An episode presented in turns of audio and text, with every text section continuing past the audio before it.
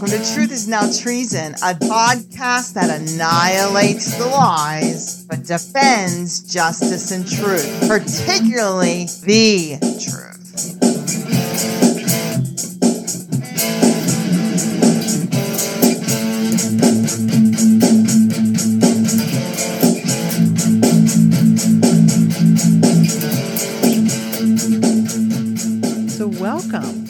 The podcast that Mariah Carey endorses.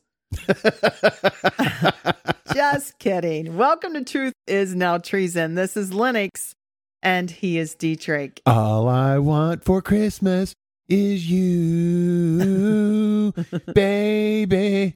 Okay. well, anyway, this is our special Christmas episode, and we know everybody's enjoying this season going shopping, going out to eat, being with your family, looking at Christmas lights, Make sure you come to our Christmas lights. They're right here in Ohio. and they're beautiful. We did an awesome, well, I did an awesome job. I think around Christmas time, you always stop and think about maybe some of your past memories with Christmas. So that's what we wanted to share in this episode. We wanted to stop and just pause and, and share with you guys a favorite memory about Christmas that we had. So, Dietrich, start us off. What's your favorite memory that you've had about Christmas? The one that sticks out the most to me, it happened when I was 12 or 13. And I think it was 13 because I think I was in junior high at the time. So it was 1983. 1983. Woo, you're old. uh, that's rich coming from you, Lennox. I was 13 in 1983.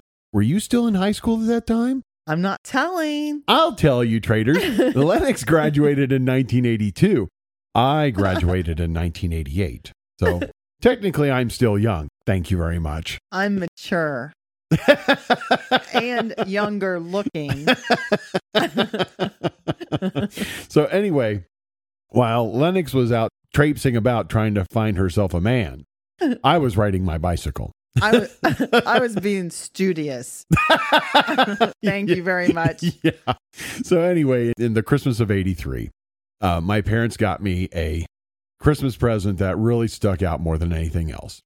It was a Motobecane 10 speed bicycle. Now, that was the bicycle at the time. They were made in France and they were they were top of the line and that's what my parents got for me.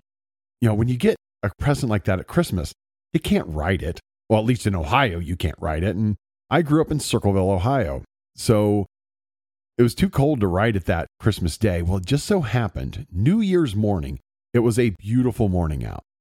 And my dad was still in bed because he worked third shift.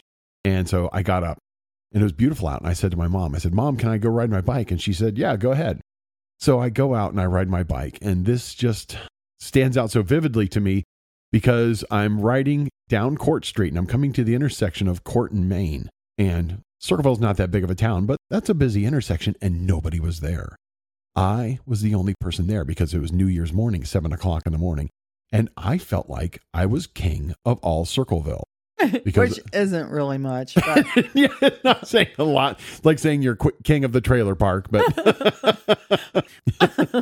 but anyway, uh, so I just felt that way, and it was because I was given such a great gift. That is just one of my Christmas memories that I have, probably the one that sticks out the most to me. interesting because my favorite memory would be back in 1997. What you mean, 1897? No, you need hearing aids, old man. in 1997, my dad was pastoring. He was living in the parsonage right next to the church he was pastoring. And at the time, I had no idea that it would end up being my last Christmas with my father because he died about five months after this particular Christmas. But this holiday was special. And I think it was special because all of us kids were there that year. My, I have a brother and a sister. And my sister and brother in law came up from Georgia because they were living there at the time. My brother, who lived in Ohio, he was able to make it that Christmas season over to mom and dad's house. And it was just neat to have all of us together in one one location, you know, because we were all spread out. I also remember that year I made a hash brown casserole for the first time. It turned into a disaster because I used the wrong amount of butter for some reason. When I took it out of the oven, I just stared at the pan because there was a layer about an inch thick of butter just sitting on top of this hash brown casserole. and I put it out on the counter with the rest of the food, thinking we would throw it away after everyone was finished eating. And I sit down at the dining room table and I look over at my dad's plate and he's the only one eating that casserole. yeah, I distinctly remember not eating that casserole. he, he was eating it butter and all, and we all got a chuckle out of him because he was the only one to try it. But I thought that was kind of cute because isn't that like dads to always support their daughters? And he sure did. And he ate that when no one else would. And I, I have to add, that he had had his cholesterol checked a few months prior and it was like 247 and it was probably 297 after he ate that. So he sat there eating this butter casserole knowing what his cholesterol levels were doing it to support me when no one else would. And so what made that day even more special was how we sat around the table afterward and we played dominoes a game i hadn't played in years it was really fun. And after we went downstairs to open presents, and when we opened our gifts, mom had bought dad a gigantic stocking the year before. And dad goes over to his super duper giant stocking and he just dumps the contents out all over the floor. There was candy galore. And he laid down on the floor with this pile of candy in front of him. He shuffled through the contents, picking out his favorite pieces there would be times I would look over at him and his mouth would be full of candy bars. It was so funny and cute at the same time. And I don't remember a lot of Christmas memories and holidays, but for some reason, that one still stands out in my mind. Yeah, I want you to notice what you described. This was your favorite memory, not because of the toys or the gifts that you received, unlike you. yeah. mine was, mine was completely self yeah. Mine was completely self-centered. yeah, so yours was not about anything you received. It's about the people you were with. It was about those memories you had where you got to be with the people who meant the most to you. Now notice I was nowhere in your story, so I must not mean much to you.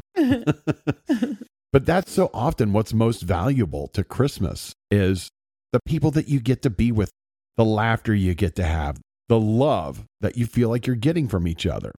You know, what's the best gift that you can give somebody? Letting them know that they're valuable to you.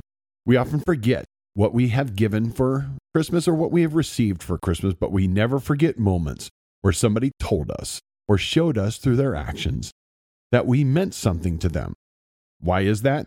Because God told us how much He loved us and how valuable we are to Him in the Christmas story.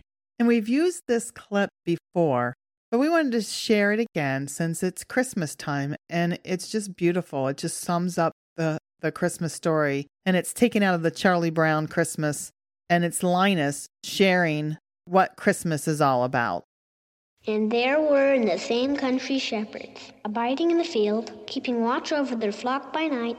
And lo, the angel of the Lord came upon them. And the glory of the Lord shone round about them. And they were sore afraid. And the angel said unto them, Fear not.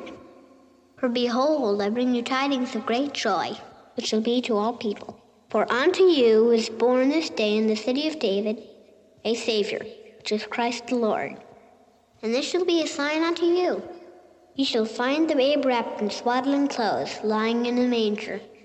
And suddenly there was with the angel a multitude of the heavenly host praising God, and saying, Glory to God in the highest, and on earth peace, goodwill toward men. So, we want to challenge all of you to enjoy time with those you have around you because they may not be around next year. Pick someone to treasure and spoil this year and make someone else have a favorite memory that they will talk about too in the future. Who can you be a gift to? Mary and Joseph weren't thinking ahead to what tragedy Jesus had to face at age 33, going to the cross. They just enjoyed his presence right then and there. And let's let's all make sure that we do too. We treasure you, traders, and we want you to have a wonderful Christmas and a happy new year. So we will not be here for 2 weeks. We'll be returning January 7th with a brand new episode, our very first episode of 2024, and it's going to be our greatest hits of 2023. So until then, make sure you are following us on every social media platform. Make sure you're hitting that like button. And Merry Christmas, my fellow traders.